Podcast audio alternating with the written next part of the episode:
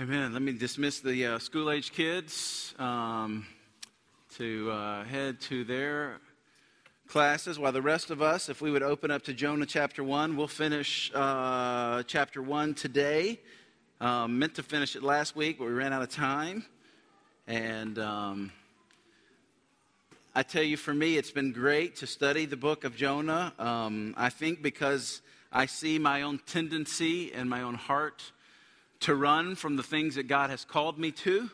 Um, and maybe you see some of that in you. It's been great, even in my huddle and community group, discussing um, some of these things. So, uh, we're going to look uh, at the second part of Jonah, and today we're going to be confronted with the jealous anger of God. Just a quick recap from last week Jonah was a successful prophet, uh, contemporary of Hosea and Amos. Um, he was successful, uh, Second Kings tells us, and prophesying certain things about the nation of Israel. And as far as we know, things had gone well up until this point, until God asked Jonah to go to Nineveh. Nona, uh, Jonah hated, sorry, Nona, Jonah hated Nineveh and did not want to go. So he found a ship heading the opposite direction. He rebelled against God. He found a ship headed to Tarsus, the exact opposite direction. And so um, we're going to look at God's loving confrontation of Jonah and how sometimes, even in our own lives, God brings storms as discipline to get our attention as much as we might not like that. Let me say a quick prayer for us before we get into His Word. God, I pray that your Word would go forth today, would bring conviction in our hearts, would be encouragement to those that are weary. Um, that we would clearly hear your call in our life and that we would respond in obedience. Thank you for your word. May it come alive to us today. In Jesus' name, amen. We mentioned last week, too, that if you don't find, if you don't really want to do what God's calling you to do, there will always be a ready way to do what is wrong. Ready does not always mean right. Just because an opportunity is in front of you and you think, man, all these things are coming together, that doesn't necessarily mean that this is the direction that God is leading you in. That's why we focus so much on dependence on the Holy Spirit, this peace that should rule your heart, Colossians talks about. Just because there's an opportunity in front of you doesn't mean it's the right one. So let's look. Um, let's start in verse 4, verses 1 through 3. God speaks to Jonah. Jonah decides to go the opposite direction. Verse 4. But the Lord hurled a great wind upon the sea, and there was a mighty tempest on the sea, so that the ship threatened to break up. Then the mariners were afraid, and each cried out to his God, and they hurled the cargo that was in the ship into the sea to lighten it for them. But Jonah had gone down into the inner parts of the ship and had lain down and was fast asleep. So the captain came and said to him, What do you mean, you sleeper? Arise and call out to your God. Perhaps the God will give us will give a thought to us that we may not perish. And they said to one another, Come, let us cast lots, that we may know on whose account this evil has come upon us. And so they cast lots, and the lot fell on Jonah. They said to him, Tell us on whose account this evil has come upon us. What is your occupation, and where do you come from? What is your country, and of what people are you? And he said to them, I'm a Hebrew and I fear the Lord, the God of heaven, who made the sea and the dry land. Then the men were exceedingly afraid and said to him, What is this you have done? For the men knew that he was fleeing from the presence of the Lord because he had told them. Then they said to him, What shall we do to you that the sea may quiet down for us? For the sea grew more and more tempestuous. And he said to them, Pick me up and hurl me into the sea. Then the sea will quiet down for you. For I know it is because of me that this great tempest has come upon you. Nevertheless, the men rowed hard to get back to dry land, but they could not, for the sea grew more and more tempestuous against them. Therefore, they called out to the Lord, O Lord, let us not perish for this man's life, and lay not on us innocent blood. For you, O Lord, have done as it pleased you. So they picked up Jonah, hurled him into the sea, and the sea ceased from raging.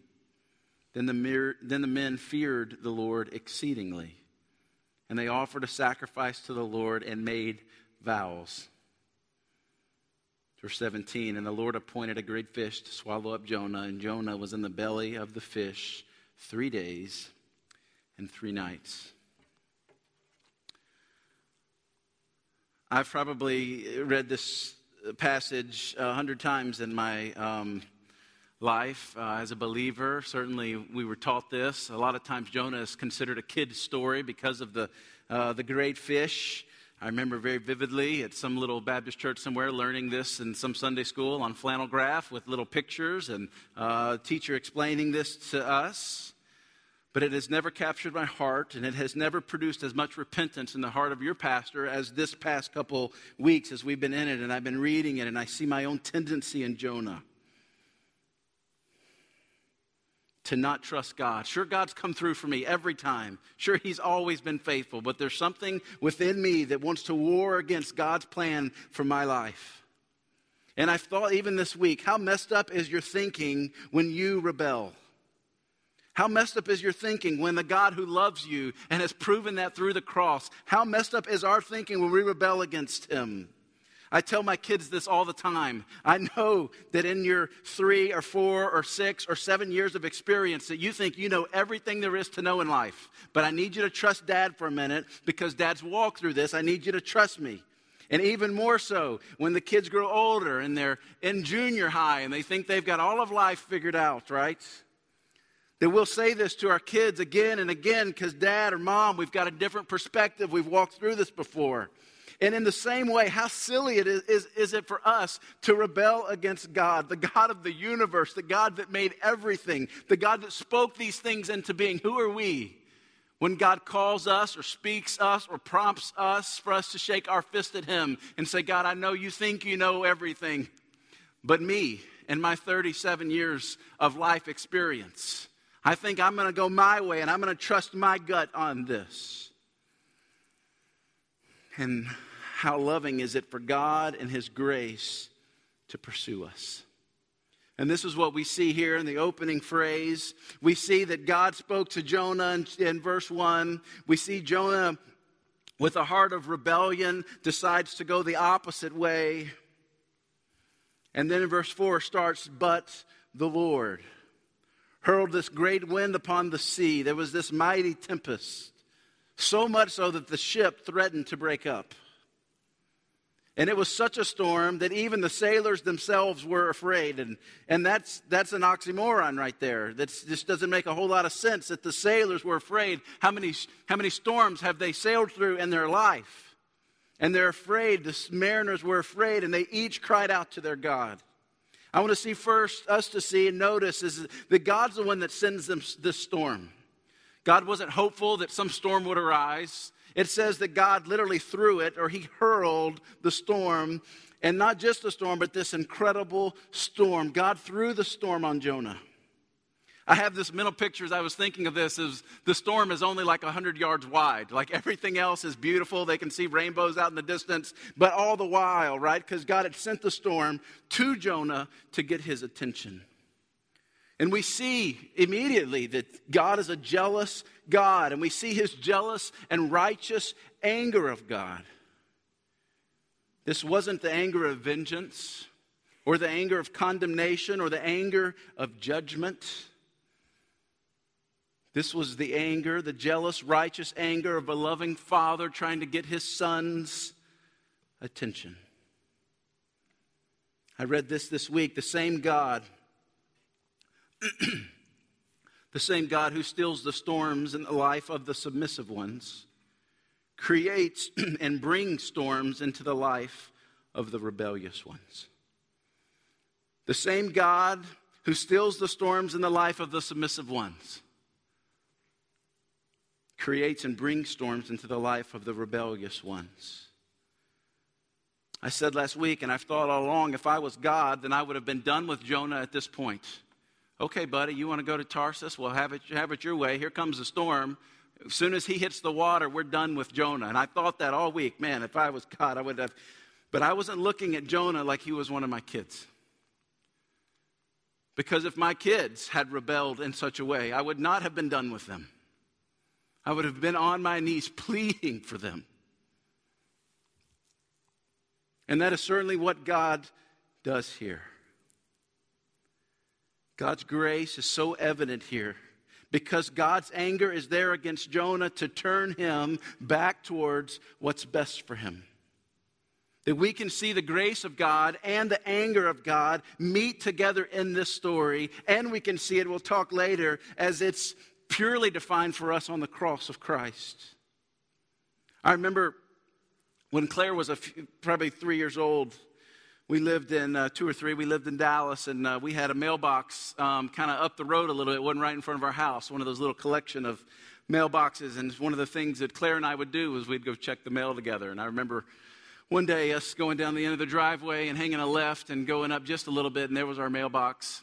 And Claire, being the oldest child, um, maybe not just because of that, but she has this uh, independence that she thinks that she knows everything. and she wants to be independent. And the closer we got to the road, a couple cars started coming. I reached down and grabbed Claire's hand. I said, Claire, I need you to hold Dad's hand. This is, this is dangerous. And Claire, as typical of her, she started pulling away. Maybe you've done that with your kids. You grab their hand in a busy place or next to a busy street, and Claire's pulling away, trying to get, that, get, the, get her hand away. And when she knew I'm tightening my grip all the more because she's headed right towards the road if she pulls away, this could be disaster for her, certainly. I grip all the more tightly, and then the, Claire, with her last effort to sway dad, just completely melts down and throws herself on the ground. Maybe you've experienced this before. And to such a degree that it pulled her elbow out of socket and she's screaming. All the neighbors think I'm abusing my kid at this point, right? They're looking at me and, with judgment and condemnation. Claire, uh, Ashley runs outside, like, what did, what did you do to her? no, it's what she did to herself. Um, that sometimes, I was reminded of that while reading this, sometimes we cause our kids pain to save them from ultimate destruction or for even worse pain, from even worse pain, and the same thing that this is what God is doing to Jonah here in his grace. He's not done with Jonah. No, he lovingly sends this discipline of a storm to him to get his attention, to turn him back to what's best for him. We see immediately after that the tempest comes upon the sea, and then in verse 5, the mariners were afraid and they began praying to their own God, not to the God of the Bible. You'll notice maybe in your uh, translation of Scripture there, it's a little g. They're praying out to their own God. This is not the God of the Bible. This is just some abstract deism, like casting this wide net. If we would all pray to our own gods, and maybe someone's prayer will reach the God of the sea, and then this will go away. And I want us to make note of this that this is how, this is how sailors act in this story, but this is how lost people act in general. Lost people act like lost people. They do not have a biblical worldview to see things. When things get rough, they, they're crying out with everything they have, but they don't even know who they're speaking to. We shouldn't get mad at people around us who say hurtful things or do ignorant things because they're lost. They don't have biblical worldview. They don't have a foundation of wisdom. And so the sailors are praying, and this is the irony of the moment is the sailors, the lost sailors are praying, and the one believer on the ship is sleeping.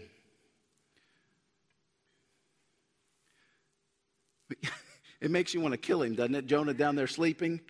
The mariners were afraid, each crying out to their own God. That didn't work. They started hurling the cargo that was on the ship into the sea to lighten it for them. That didn't work. Jonah's down in the inner part of the ship. The captain came and said to him, What do you mean, you sleeper? Arise and call to your God. Perhaps the God will give a thought to us that we may not perish. The sailors are doing what they know how to do, praying to their God, lightening the load, rowing harder. But Jonah's sin is not only affecting himself at this point, it's affecting people around him, as sin always does. It's affecting those that are on the ship. And when we buy the lie of Satan, that we believe that our sin is just about us and our selfishness just affects us, then we miss the point of sin. Because sin is this downward spiral in and of itself, but it destroys everything around it. What does Matt Chandler say? It, ha- it has of it the, the stench of death. At the root of Jonah's sin and all sin is this rampant selfishness that destroys the people around him. Think about the son or daughter running from God, whose parents are in the next room over, weeping out and crying for their lost son or daughter to come back to God. Think about the man that runs to pornography in the wee hours of the evening, so selfish, thinking of only himself, while his wife and kids are suffering endlessly because he won't be the spiritual leader of the home. The sin doesn't just affect the person who is sinning. No, sin affects everyone around us. That certainly is true with Jonah here as he's living in sin. The sailors around Jonah in fear of their life. And maybe some of us in here need to hear the same voice of the captain who went to find Jonah and said, What do you mean, you sleeper? This exhortation is a wake up call for us. But not only here, but in a dozen different places throughout Scripture. Ephesians 5 may be familiar with you, where Paul quotes the prophet Isaiah saying, Awake, O sleeper, and arise from the dead. When their prayers didn't work, verse 7, they wanted to know who to blame. They said to one another in verse 7, Come, let us cast lots, that we may know on whose account this evil has come upon us. When the prayers didn't work, they wanted to know who to blame. This is a tactic of the enemy from the very beginning in the, the, the days of the garden. Who can we blame? But we know who to blame here, and it was certainly Jonah. that He was running from God. And just as Proverb tells us that God is sovereign over the casting of lots, that God is sovereign here, and the rock fell on Jonah. Look at Jonah's response in verse 9. He said to them, I am a Hebrew, and I fear the Lord, the God of heaven, who made the sea and the dry land. They come to Jonah, the Jonah the, they, come, they cast lots, they look at it, falls on Jonah. They come to Jonah in verse 8 saying, Tell us about this. What is your occupation? What curse do you have on you, basically? Where do you come from? What is your country? And he responds with this phrase that he has said probably a dozen times or more than that that he is a Hebrew. And I fear the Lord, the God of heaven who made the sea and dry land. And we notice, I want us to notice this gap again we talked about last week between Jonah's confessional theology and his functional theology. And here's the warning for us don't confuse biblical knowledge with spiritual maturity. Just because someone labels themselves a Christian or even knows a lot about walking with God does not mean they are walking with God. You know what the true marker for spiritual maturity is? It's submissiveness to the call of God on your life. Any one of us can be submissive to God's call in our life in the future. Any one of us can brag about our submissiveness to God's call in our life in the past. But that's not the point. The point is our submissiveness to God's call in our life right now. That we've laid our yes right on the table, that we've said, God, whatever you want from me, I am willing to do that. That's the marker of spiritual maturity. Here's the truth you are only as surrendered as your next step. You are only as yielded to God, obedient to Him, based upon your willingness to follow Him today. Not in the past, not in the future, but today. What is He calling you to do today? What is the Spirit prompting you with obedience, putting this step in front of you? What is He calling you to do today? Surely that blew the, the sailor's minds as he starts talking about. Now, he says, Listen, I'm a Hebrew, and he starts talking about this God of the Bible, this Yahweh God. And certainly, just a few hundred miles from where Jonah had grown up, these sailors knew the God of the Bible. Look at verse 10. As soon as they heard what Jonah had said, that he's the Hebrew, it says that these men were exceedingly afraid. They were afraid, and then they were more afraid. And then in verse 10, now they're exceedingly afraid. Why? Because they knew this is the same God that parted the Red Sea. This is the same God that knocked the walls down. This is, this is that God. This is the same God that used just a few dozen warriors to overtake huge empires. This is that God who sent his angel in the middle of the night to slay over 100,000 people. This is that God. And Jonah is saying, I'm a Hebrew. I'm serving this Yahweh God. And these men were exceedingly afraid. And I love their reaction to him in verse 10. What is this that you have done?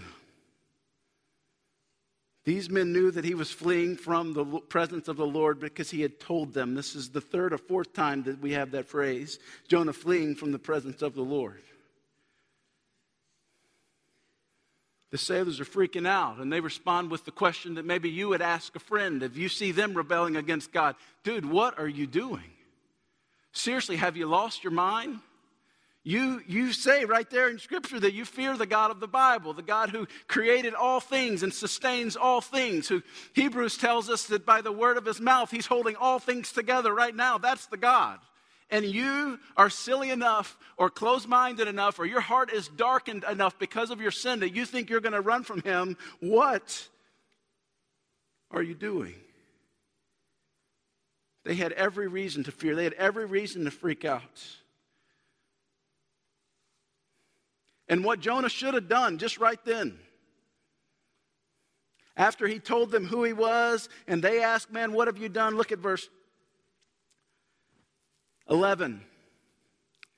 And they said to him, What shall we do to you that the sea may quiet down for us? The sea gets worse, more and more intense. Why? Because Jonah's not Jonah hadn't got the message yet. The sea was intense enough to scare, scare, the, scare the sailors, and now it's getting more intense. And then in the next verse, it's going to get even more intense because Jonah's not getting the message. So they go to him and say, Jonah, okay, what can we do, man? You've commandeered the ship. We're headed to Tarsus. This, this storm is not letting up. As a matter of fact, it's getting worse. You're running from God. You're the reason the storm is here. Jonah, big prophet of God, tell us what we're supposed to do here.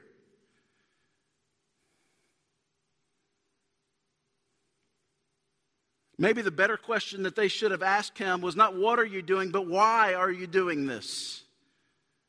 Are you tired of God, Jonah? Has he not kept his promises to you? Has he not provided for you? Have you found a better friend, Jonah?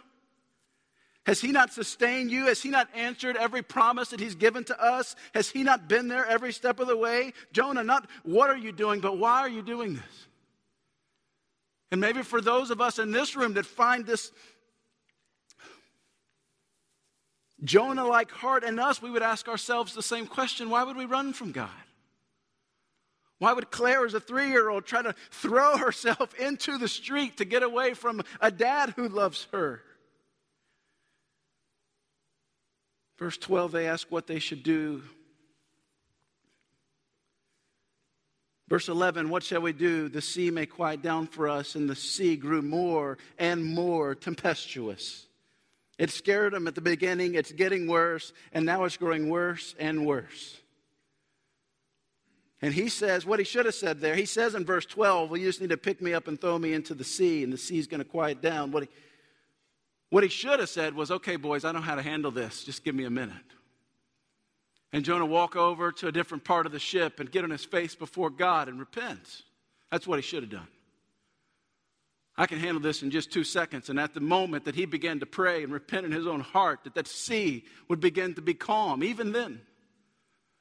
But Jonah's heart was so hardened. He did not want to do what God wanted him to do. You find that familiar in your own heart? You ever been a fight with your spouse? And even in the moment, you know that you're saying things that you should not say, but your heart is so hardened and so angry in that moment because you want to be right. And you want everyone else to know that you're right. And you let that thing out of your mouth that you wish you wouldn't have. And you know that you should just repent. You know that you should, you're, you're, you're being mean and hurtful to those around you. You're being disobedient rebellious to God, even in that moment, but you just can't stop. You just keep going further and further. Jonah should have just fallen down in front of them and repented. But instead, Jonah says his solution in verse 12 is to be thrown into the sea, ultimately, in his mind, to his own death. How sad is this picture that Jonah, in essence, is saying, I would rather die than do what God has called me to do. I'd rather die. Can I remind us, church, that this is how dangerous pride is? How did Jonah get to this place from one time successful prophet of God, hearing and declaring God's word, to the next moment or the next scene so far away from God? Let me tell you how. He did it one step after another. Every step he took, further and further away from the presence of God, his heart harder and harder.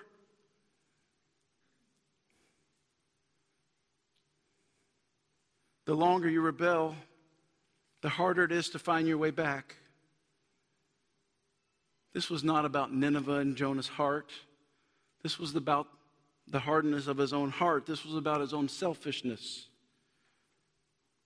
I'd rather die than do what God asked me to do, Jonah says. Look at verse 13. Nevertheless, the men rowed hard to get back to dry land, but they could not. Again, here's the sea getting more and more tempestuous against them. Isn't it odd that the sailors cared more about Jonah's life than Jonah cared at this point? So they're going to get to dry land on their own. I think it's a natural response to people who aren't submissive to God. They just keep rowing. You imagine this God of the Bible who measures the galaxies by the span of his hand, like these little sailors are going to be able to paddle out of this storm. But God just puts his finger right there on the boat and said, Keep trying, mister. You're not going anywhere. I'm dealing with Jonah here. Finally, they threw him overboard. And there's this unique change in the text, too, right before they throw him overboard. Look at it in verse 14. It says, Therefore, they called out to the Lord. This is God's Hebrew covenant name, Yahweh. At the beginning of the chapter, they're calling out to their own little gods, and then they're understanding maybe a little bit more through God's anger and His grace. And ultimately, these people themselves become God-fearers. We see a change in their heart. They're not praying to the little gods anymore in some kind of vague deism. Through God's anger, they found God's grace. Maybe because of your disobedience, you've hurt people around you and you've hurt them for a long time.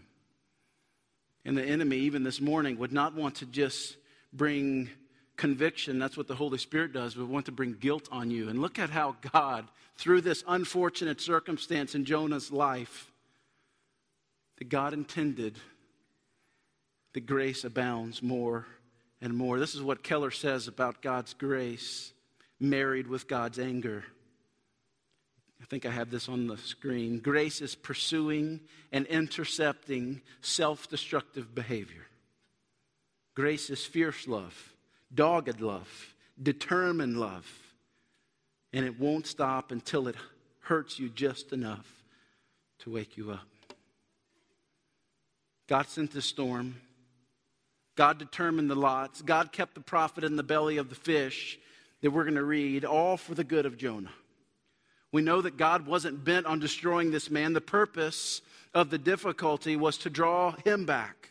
A lot of times, the storms in our life are sent there by God, not just allowed by God, and not everyone of them, but some of the storms allowed in our life or sent in our life by God to get our attention. The anger of God expressed again wasn't vengeful. God cared as much for the missionary as he did the mission just this thought just struck my heart so deeply this week as I thought about this. Sometimes maybe that we would tend to think that God cares more about his mission that he's called us to. He cares more about that than he does us who actually carry the mission, like we're some pawn in his great plan. But we don't see that at all in the book of Jonah. As a matter of fact, God cared as much about the missionary, as much about Jonah, as he did the mission, taking the gospel or this message, a declaration of repentance and faith to Nineveh. There's a few things I want us to notice about God's anger and grace and how they are married together first. If you're in Christ, you don't need to fear the vengeful wrath of God. On the cross, Jesus absorbed the full anger of God. He paid the penalty for our sins so that we have the guarantee that the Father will never express destructive, eternal anger at us, ever. All of that laid upon the shoulders of Christ on the cross. But next, we will feel redemptive anger in this lifetime. God will personally deliver uncomfortable grace to our doorstep, not to harm us, but to help us. Like Jonah, we will experience pain and suffering from the hand of God because it's the only way for our running hearts to be brought near to God again.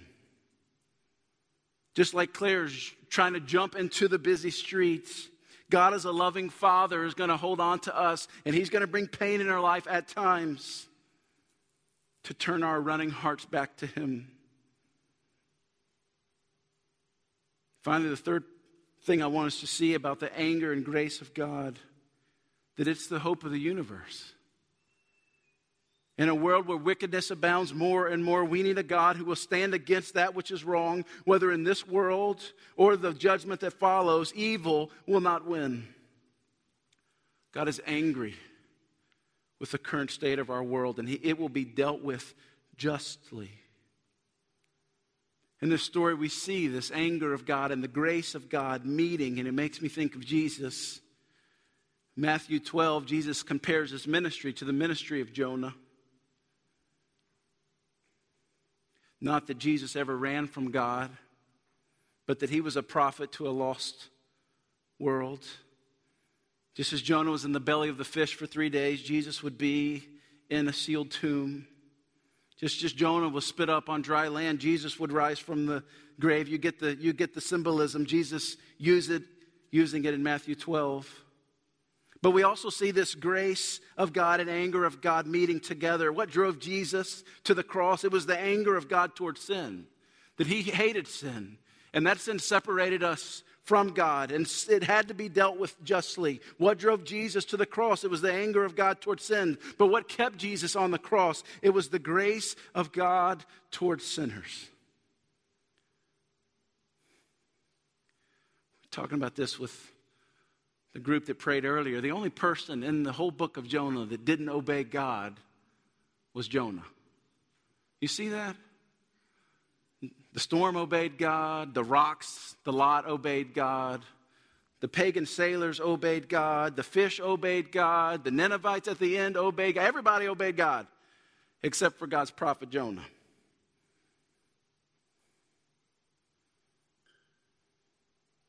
Next week, we're going to talk about repentance. We see Jonah finally repents. We see in this passage that it wasn't. It wasn't as soon as the fish even swallowed him up that he repented. He lays in this fish with the acidic acid and the hot temperatures, and can you even imagine the smell for three days? Can you imagine the stubbornness of Jonah in that point?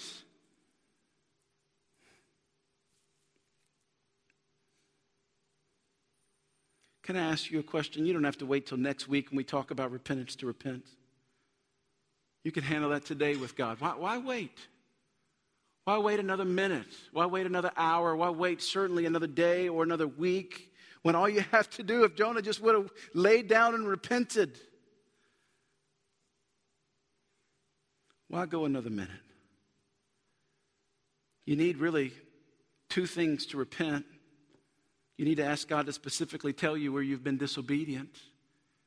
And you need a repentant and submissive heart that says, God, I'm sorry that I've chosen my way over your way again and again. I was thinking about this passage this week. The times in my life where I was so stubborn and hard hearted towards God, and the joy that came into my life through repentance. I remember after I went away to school, went to Louisiana College, my uh, freshman year in college.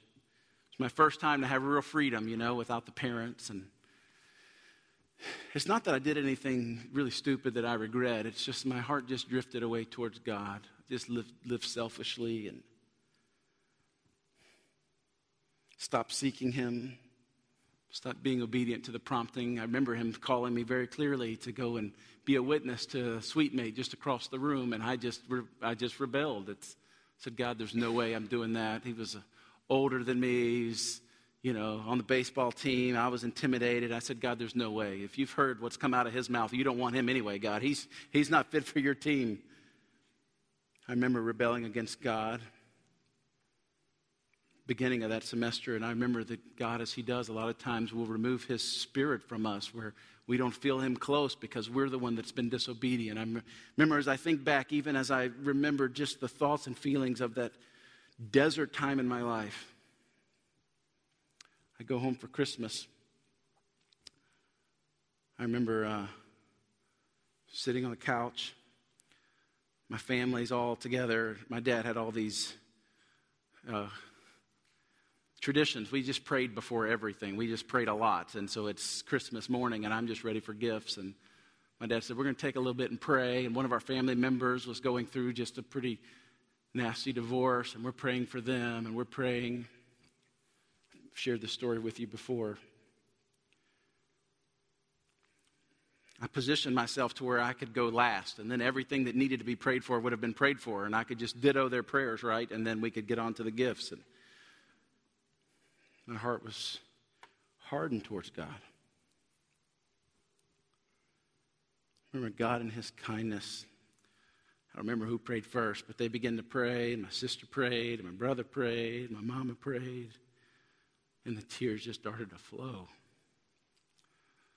I was so angry at God when I walked into that room, just numb towards Him.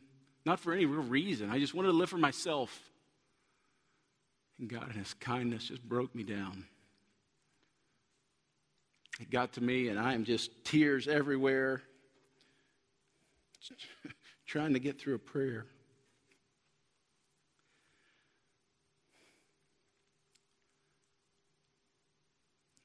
The next day, I was listening to one of the reasons we did this uh, song this morning. I heard some of you even snickering a little bit, like that's a that's a that's an old song. Better is one day. Wesson must have just run out of things to sing. I remember listening to that song later on that day. Just such a balm to my weary heart at that moment. And I found it in Psalms 84 and I read it. I heard it this week on the radio of all things, and it just turned my heart back to that moment. Let me read Psalms 84 to you just to remind you of how great being in God's presence really is. There's no, there's no reason to run anymore. There's just not any, no reason to run. The psalmist says, How lovely is your dwelling place, O Lord of hosts. My soul longs, yes, faints for the courts of the Lord. My heart and my flesh sing for joy to the living God. Even the sparrow finds a home, and the swallow a nest for herself where she may lay her young at your altars, O Lord of hosts, my King and my God. Blessed are those who dwell in your house, ever singing your praise. Blessed are those whose strength is in you, and whose heart are the highways to Zion that they may go through the valleys of Baca, they may make it a place of springs. The early rain also covers it with pools. This valley of Baca was this desert, arid region. Verse 7, I love this phrase. They go from strength to strength. Each one appears before God in Zion. O Lord God of hosts, hear my prayer. Give ear, O God of Jacob. Behold, our shield, our God. Look on the face of your anointed, for a day in your courts is better than a thousand elsewhere. I'd rather be a doorkeeper in the house of my God than dwell in the tents of wickedness. For the Lord God is a sun and shield, He bestows favor and honor.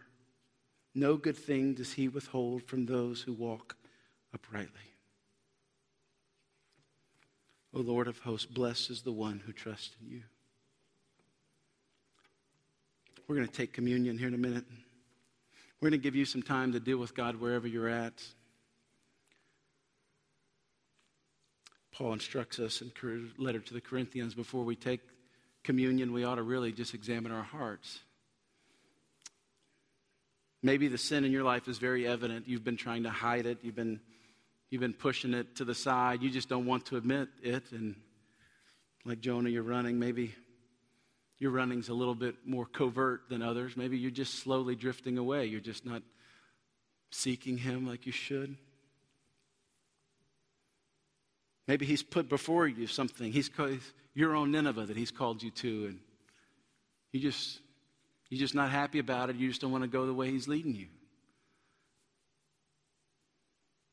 What a great day to get to get right with God. I'm going to say a prayer for us, and then after you've um, had a moment to think through and evaluate, and to pray, our communion service will be here. If you're new here, you don't have to be a member of our church to participate in communion with us. Scripture just says you have to be part of His family.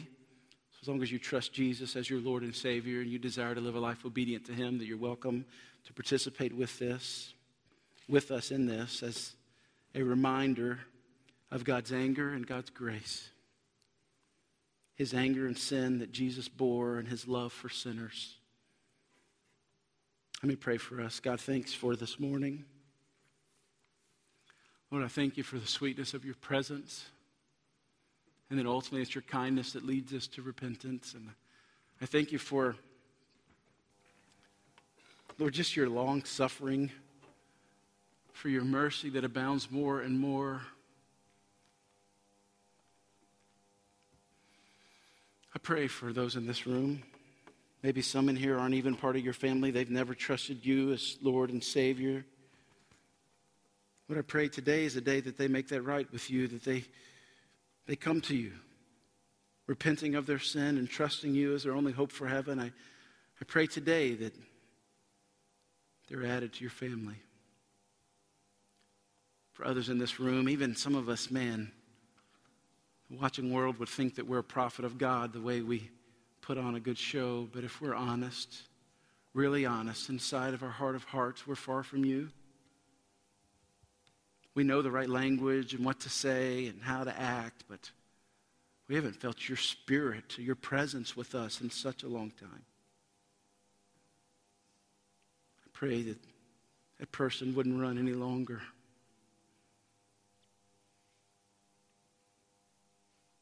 Lord, thank you for Jesus, your love for us communicated to us on the cross of Jesus, and for this picture of communion that we can take every week and just be a reminder that even if we're walking through some of the difficulties of life, that you're with us, that your heart is for us.